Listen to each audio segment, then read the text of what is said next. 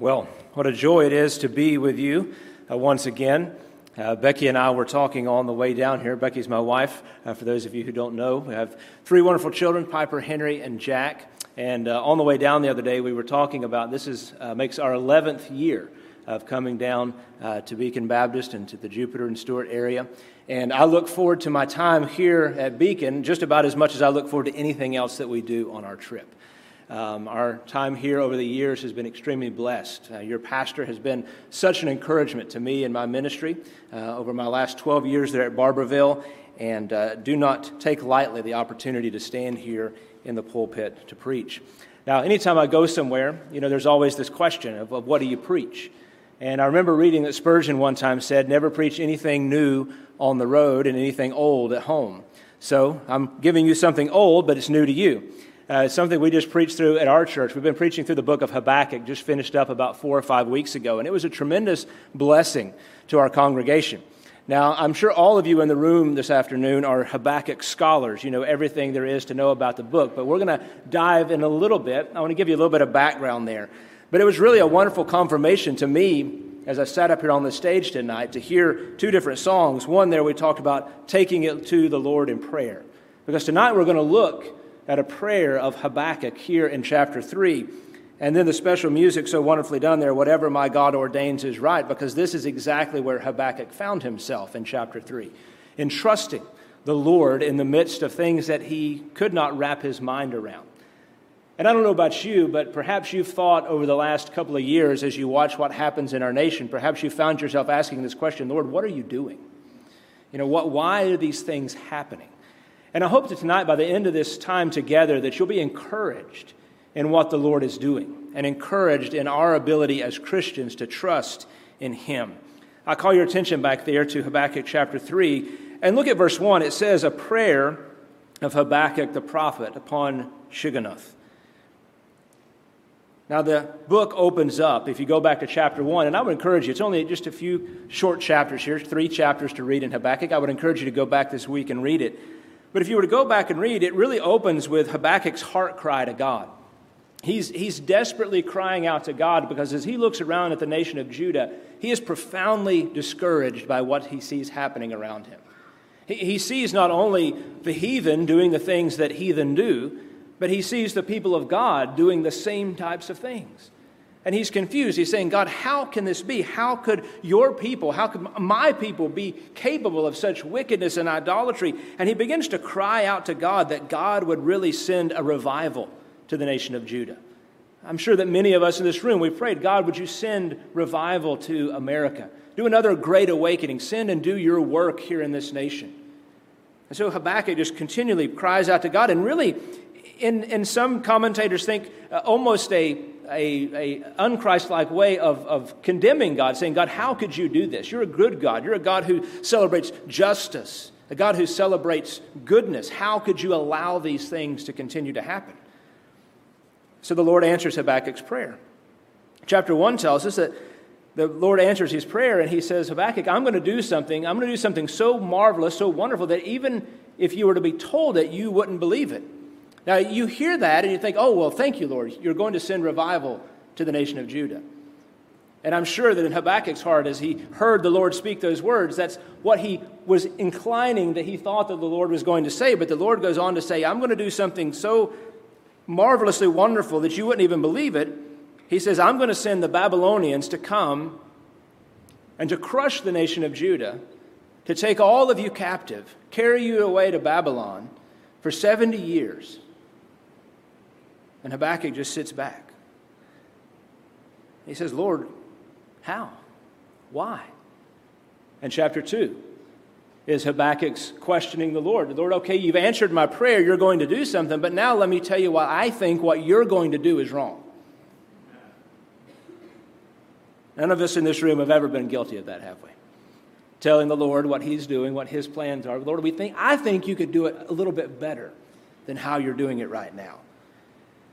But he's displeased with the Lord's plan. He's displeased with what God's going to do, but yet the Lord brings clarity to Habakkuk and helps him to understand that, yes, I'm going to allow this horrible thing to take place. And we don't have time to really go into how, how bad this was going to be for the nation of Judah. But you can imagine if, if, if the United States, if we knew without certainty that, that somebody was going to come in and attack the United States and they were going to destroy all the major cities, they were going to take our people captive, they were going to kill men, women, and children, they were going to take the livestock, the livelihoods of everyone, how distraught we would be. And this is exactly where the prophet found himself. But God in chapter 2 helps him to understand that in the midst of all this, Habakkuk, I am going to do what you asked me to do. At the end of that destruction, at the end of that 70 years, he says, I'm going to bring my people back. I'm going to crush the nation of Babylon for their wickedness and for their evil, but I'm going to bring my people back and I'm going to do a marvelous work among you. And so here we find the prayer of this prophet entrusting in the midst of trial. Let's pray together. Father, we ask that you would speak to us tonight. Lord, open our hearts and our minds to trust in you. Lord, even when all we see around us is darkness, Lord, when we feel overwhelmed by and troubled by what's happening in our cities, in our nations, and in our world, Lord, may we trust and know that what you have ordained is right, and that you have not left us, you will not forsake us, that you are guiding us all the way to the end. In Jesus' name, amen. So now that Habakkuk's heard from the Lord, at the end of chapter 2, we find him listening to what the Lord has to say that the Lord is going to do this marvelous work. He's going to crush first the nation of Judah, he's going to send them off to Babylon, then they're going to come back out and he's going to crush the nation of Babylon. And at first, the prophet seemed somewhat contentious, perhaps bordering on anger. He, now, though, in chapter 3, something happens in the heart of the prophet. Something happens to him that now we see a completely different shift in his personality, a completely different shift in his attitude. The contention that he has has been settled, the uncertainty, the anger has all been stilled. And the raised voice has now been quietened into a steady speech. And what Habakkuk shows us here in chapter 3 is the one way that all of us should respond when we see something happen around us that we're uncertain about. When we see the Lord doing things that we don't understand, when things happen that we can't wrap our minds around, the first thing that we need to go to is prayer. It says the prayer of Habakkuk. Now you'll notice there that there's a little bit more there. It says the prayer of the Habakkuk the prophet upon Shigionoth. Now this prayer is held by many commentators as one of the greatest psalms in the Old Testament. Now you say, well, how it's a psalm? Is it not in the Psalms? But if you read the entirety of this chapter, you find that not only is this a prayer of Habakkuk, but it's really a song. And we know that it was written as a song because it gives that instruction there in verse 1 upon Shigionoth. That's a, a, music, a musical instruction given to the reader so that they would know how to sing this song. So the prophet here turns from frustration and uncertainty now to prayer and to worship. And this song was given by Habakkuk for the people of God. It wasn't just a prayer that was given here to his own heart, but it was a prayer that was given through him by God to the nation of Judah. So that as they marched into Babylon, as they were carried on into captivity into Babylon, they would have a song to sing to remind them of the goodness and the faithfulness and the majesty of God. I want you to first notice that there's an attitude of prayer. Look at verse 2. He says, O Lord, I have heard thy speech. I've heard thy speech. The prophet had heard clearly what the Lord would do. His uncertainty had been wiped away, and now clarity that he had never had before had taken its place. In the very beginning, in chapter 1, Habakkuk could not understand how anything that was going to happen would be part of God's plan, how anything good could come out of it. And, brothers and sisters, there are times when we see things happen around us. We see good brothers and sisters in the Lord who suffer. They lose a loved one. They suffer through sickness. They lose a job. We see things happen in our nation and we think, how could anything good come out of this? But remember, we serve a God who says that he can cause all things to work for good to those who love him and are called according to his purpose. So now Habakkuk is confident in God. He's confident in God's plan, right? Because God has told him clearly. There's no uncertainty now. God has told Habakkuk directly exactly what he's getting ready to do. Now, unfortunately, we don't have that kind of clarity sometimes. God doesn't come to us in the morning and give to us the exact instruction on what he's going to do each and every day. But aren't you thankful this afternoon that we have things like this? We have books like this in the Bible where we can look and understand that even though we don't know the specifics of what's going to happen tomorrow or six months from now or a year from now, that we serve the same God that Habakkuk served. And if Habakkuk could trust in God's providence and purposes for his life and for the nation of Judah, then we can trust in him as well. But Habakkuk didn't allow his frustrations to occlude his listening clearly to the Lord. Notice he says, Lord, I've heard thy speech. If we want to understand what God is doing in the midst of the world, if we want to understand what God is doing in our own personal lives, what we must do is listen to the Lord. Now, I'm not talking about some charismatic type of sitting down and, and, and emptying your brain or, or, or trying to listen to a, for a voice that speaks audibly to you. I heard somebody say one time, it's like, well, I want to hear the Lord speak to me in an audible voice. And I said, well, read your Bible out loud. This is the Word of God. And sometimes I think we overlook that. That this book that God has given us is His Word for each and every one of us for each and every day of our lives. And if we want to know what God has to say to us about a certain situation, all we need to do is open it and read it. And so the prophet says he's listening, he's, he's opening his ears to hear what God has to say. Matthew Henry said this He said, Those who would rightly order their speech to God must carefully observe and lay before them his speech to them. He says, For if we turn a deaf ear to God's word, we can expect no other that he should turn a deaf ear to our prayers. If we want God to hear our prayers, we must listen to those things which he has said to us. In the last verse of chapter 2, verse 20, when God is speaking to the prophet, he says, But the Lord is in his holy temple. Let all the earth keep silence before him. It's in fact the last words that God says to the prophet in this book. He's really kind of saying, This is the end of it. He says, If you trust me, if you know that I'm God and you believe that I'm God, you need to understand who I am. I am the Lord. I'm in my temple. He says, Let all the earth keep silent before me. He says, Habakkuk, you have no arguments that you can bring into my room. There's nothing that you can do to convince me otherwise of the things that I'm going to do because I am the Lord. And it's when we come to this place in our lives where we recognize what the Word of God is to us as Christians that then we can sit back and trust Him, no matter what may be happening around us. Habakkuk is trusting the Lord's word because he's hearing the words, the Lord's word. and He's trusting in it. So we see the attitude of his prayer is that one that he listens, but also want you to notice here the attitude, excuse me, the adoration of prayer. Look there at verse 2. Again, he says, not only he says, Have I heard thy speech, he says, But I was afraid. Now, when we see that word, probably a lot of things comes to our minds.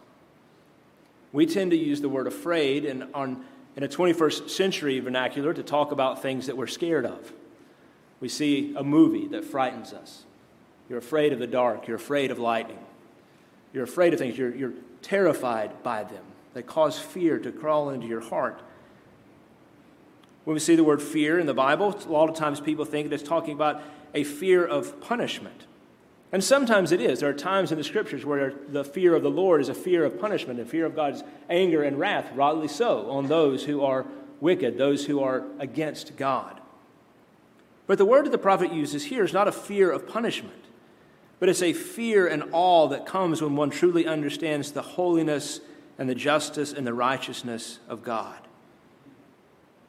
The prophet says that he was afraid because he reverences who God is.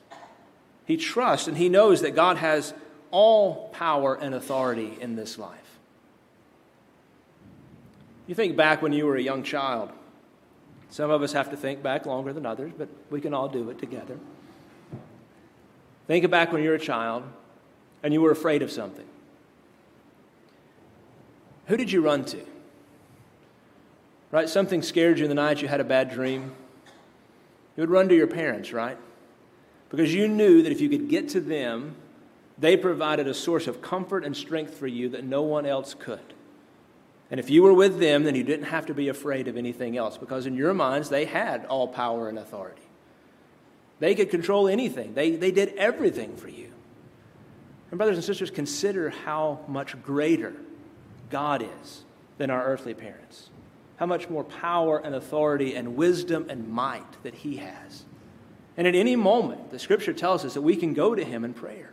That we can go to Him and take our requests, take our fears and our troubles and our tribulations, and trust and know that because He is God and because we are His children, that He will take care of us. God will not leave us, He will not forsake us, He will not cast us out. But He holds us and He keeps us and He does everything that we need Him to do. All through the scriptures, we find that language being used of the reverence of God and how it caused people to do the things that they did, being moved by this understanding of who God was. Hebrews chapter 11, it says, By faith, Noah, being warned of God of things not yet seen, moved with fear, prepared an ark to the saving of his house, by which he condemned the world and became the righteousness, became heir to the righteousness which is by faith moved with fear, moved with reverence, moved with awe of God. He understood who God was and he caused him to respond accordingly. Psalm chapter 119 My flesh trembleth for fear of thee, and I'm afraid of thy judgments. So, how could the prophet move from such a place of anger and discontent and uncertainty with the Lord now here to this place of trusting in the Lord?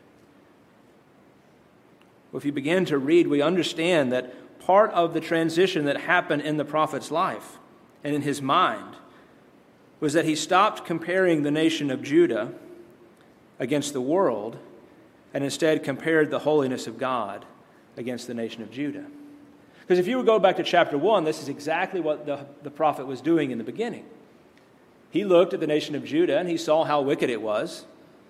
And he looked at the world and he saw how wicked it was. But he said, Well, Lord, but we're your people. So perhaps our wickedness is just a little less wicked than the rest of the world is. And because our wickedness is just a little bit less than the rest of the world, then you should show us mercy and justice. I mean, you should show us mercy and grace and condemn the world, but not condemn us. But what the prophet came to realize was that his sin, the sin of the nation of Judah, was no less offensive to God than the sin of the rest of the world. He was humble before the Lord. He realized that no self righteousness could remain in his heart. Dr. Martyn Lloyd-Jones said, Here in this text, Habakkuk has returned to the realm of spiritual truth. The holiness of God, sin in man and in the world, and so he's able to see things in an entirely new light. And he's now concerned for the glory of God and for nothing else. What happened in the prophet's life was he realized was that the nation of Judah deserved what was coming to them. He didn't like it, but he understood that the Lord chastises those whom he loves. The Lord loved the nation of Judah, and so he was going to ensure he was going to chastise them in such a way that seemed, maybe to our human understanding, uh, maybe a little overwhelming but it was exactly what they needed. It was a just punishment from a just God. But, brothers and sisters, we can often be guilty of falling into the same trap that plagued Habakkuk. We encounter a problem, we see things happening around us, and we blame those who seem more sinful than ourselves. We look in the world and we see all the things happening in the world, and we can point to this person or to that person without taking the time to be introspective and say, Lord, first start with me. So, Lord, start with my own heart. I'm sure many of you are familiar with R.A. Torrey. And R.A. Torrey told a story one time about how he was speaking on prayer somewhere, and a note was put into his hand. And the note said this Dear Mr. Torrey, I'm in great perplexity. I've been praying for a long time for something that I'm confident is according to God's will, but I do not get it.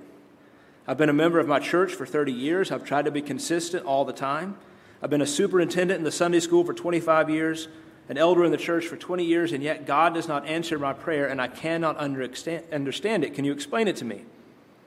And Torrey replied, It is perfectly easy to explain it.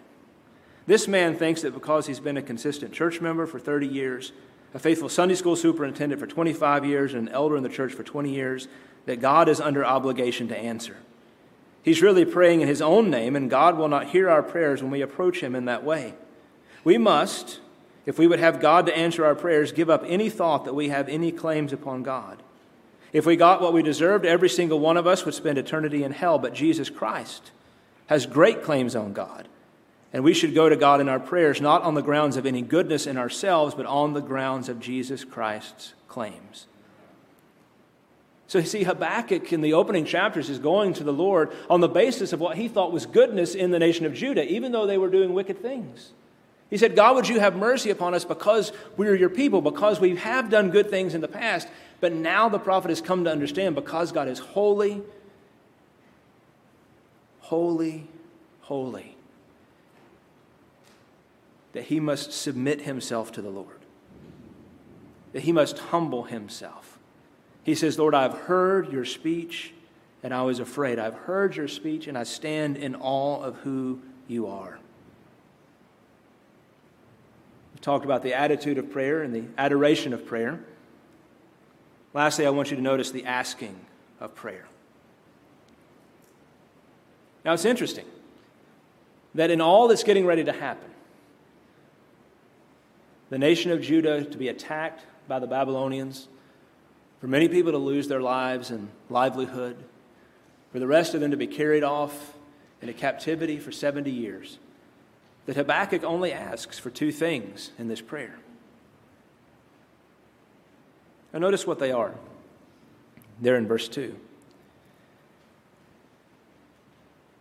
He says, Lord, revive thy work in the midst of the years. In the midst of the years, make known. And in wrath, remember mercy. Two things that Habakkuk asks for. He says, first, revive the work in the midst of the years. He asks God to keep doing what God had promised that he would do. Lord, keep your work alive. Now, the word revive that Habakkuk uses here speaks to the idea of, of keeping something alive. It's, it's almost like the idea of revival, but it also means to purify as well. And what is the work that God was doing? Well, we can look and see that there's one work that God has been doing since before the foundation of the world. It's the work of his people, it's the work of the church, it's the work of the gospel of Jesus Christ. Now, in the Old Testament, all this was growing, right? Because God had promised that He was going to send a Messiah.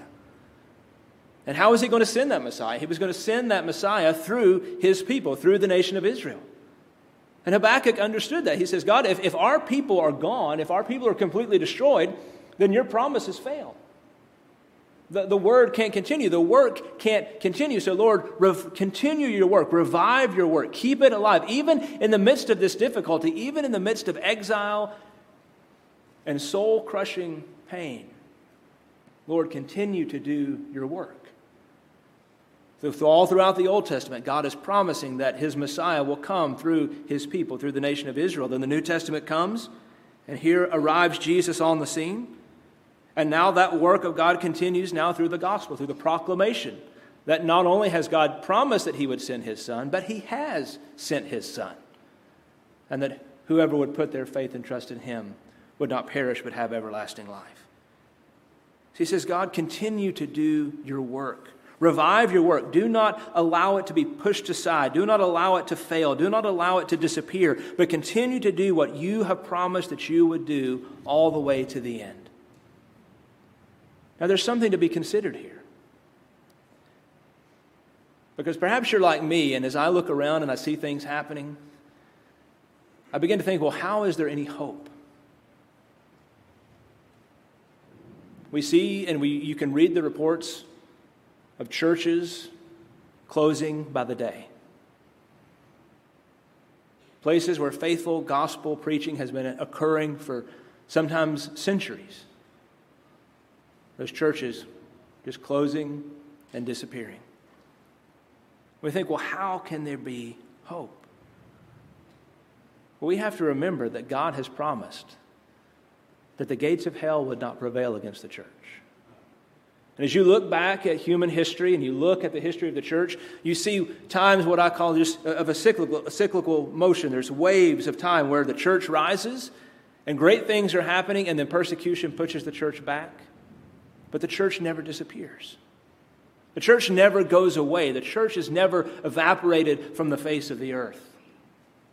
And then God moves again. And he blesses his people, and we see great outpourings of his spirit. And then persecution comes, things rise in the world. And we can be tempted to think that in the midst of the time that we are, that we're maybe perhaps at a time that's unlike any other. That the sin and the wickedness in the world is greater than it's ever been before. But I would encourage you to go back and read the Old Testament. Go back and read the story of Sodom and Gomorrah. Go back and read the story of the Babylonians. Go back and read the story of the Roman Empire. I'm a big lover of biographies, and I have this biography on my shelf called The Gospel Peddler. And it was written by a, pastor in England in the late 1500s. And I reference this book a lot because in the opening chapters of this book, he begins to describe what's happening in the nation of England there in the late 1500s. And if you didn't know it, that he was writing it about the late 1500s, you'd think he was writing it about America in 2023. Because he began to decry all the sexual immorality, all the wickedness, all the adultery and idolatry, and everything that's happening there. And praying and crying out to God that God would do something there in the nation. And I say that tonight to remind us that let us not be overwhelmed by what we see happening around us, and let it not push us to the point that we despair and give up on what God has called us to do. But it's just it's dark out there. Spiritual darkness is all around us, and it may get darker. But we know that it's always darkest before the dawn. We know that God is still continuing to do his work and will continue to do his work. And this is what the prophet is trusting in. He says, God, revive your work. He knows that God's going to do this because he knows that God has promised to. But he's just reminding God. And sometimes we feel like we need to remind God, remember, Lord, your promises. I heard somebody say that one time that prayer is just us reminding God of the things that he promised he will already do. So he's trusting, he's praying, he's asking. Lord, would you revive your work? And he says, in the midst of the years.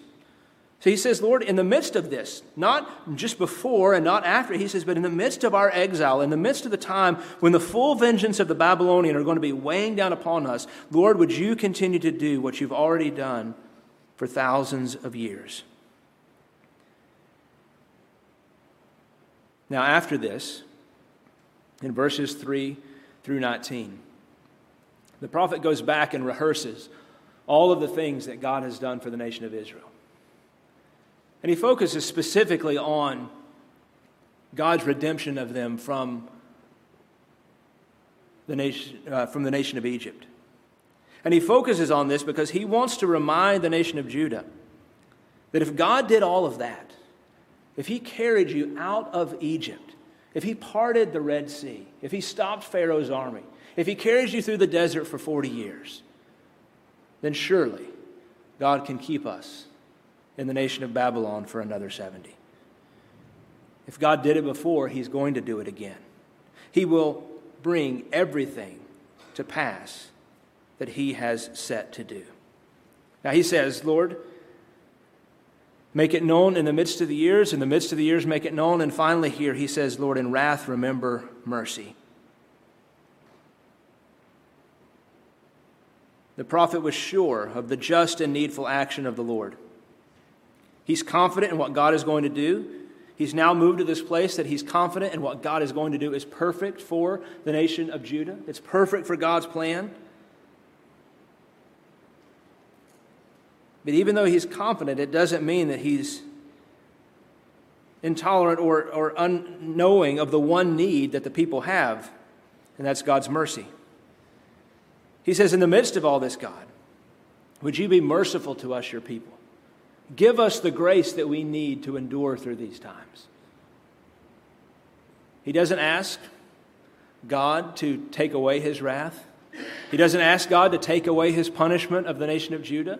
He doesn't ask God to go easy on him. He says, Lord, but in the midst of your wrath, in the midst of your justice, would you remember mercy? Remember us as your people.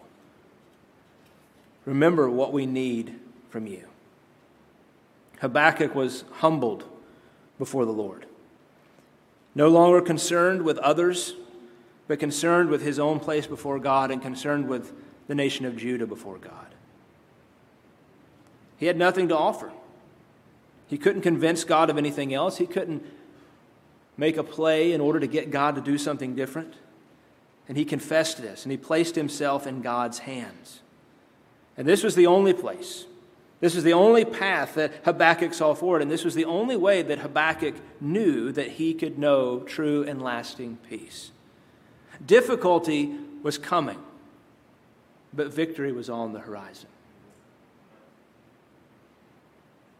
Now, I heard a great preacher say one time that we're not fighting for victory, but we're fighting from victory. And I thought that tied in so well this morning. Because now, brothers and sisters, the victory has been won. Jesus Christ has come, and he's accomplished that victory for us. So, even more than Habakkuk just knew that the promise was coming. Habakkuk just knew that God was going to do that, but now we can look back and know that God has already done that. So as we look out upon this world and the darkness seems to creep in, we don't have to fear because we know who wins the battle. We don't have to live in fright or in terror because we have a God who we know is going to bring his people through victoriously and carry us to the end. Let's pray together. Father, tonight, Lord, may we be encouraged by your word. Lord Father, may we trust in the midst of difficulty, in the midst of trial, Lord, that you have all things according to your plan.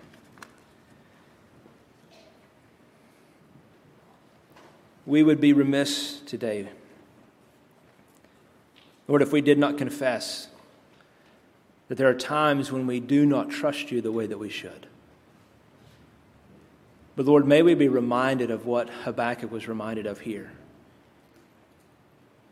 Lord, of your goodness and your faithfulness to your people. As we look back all throughout the scriptures, Lord, you have never once failed in your promises. You have never once ceased in your goodness towards your people, and you never will. Lord, may we trust in you in the midst of trial. And we ask all these things in Jesus' name. On behalf of everyone at Beacon Baptist Church, we thank you for joining us today. Our prayer is that your heart and life has been impacted through the biblical truths of this message. If you have questions or would like more information, please contact us through our website at beaconbaptistchurch.org. That's beaconbaptistchurch.org. May the Lord bless you.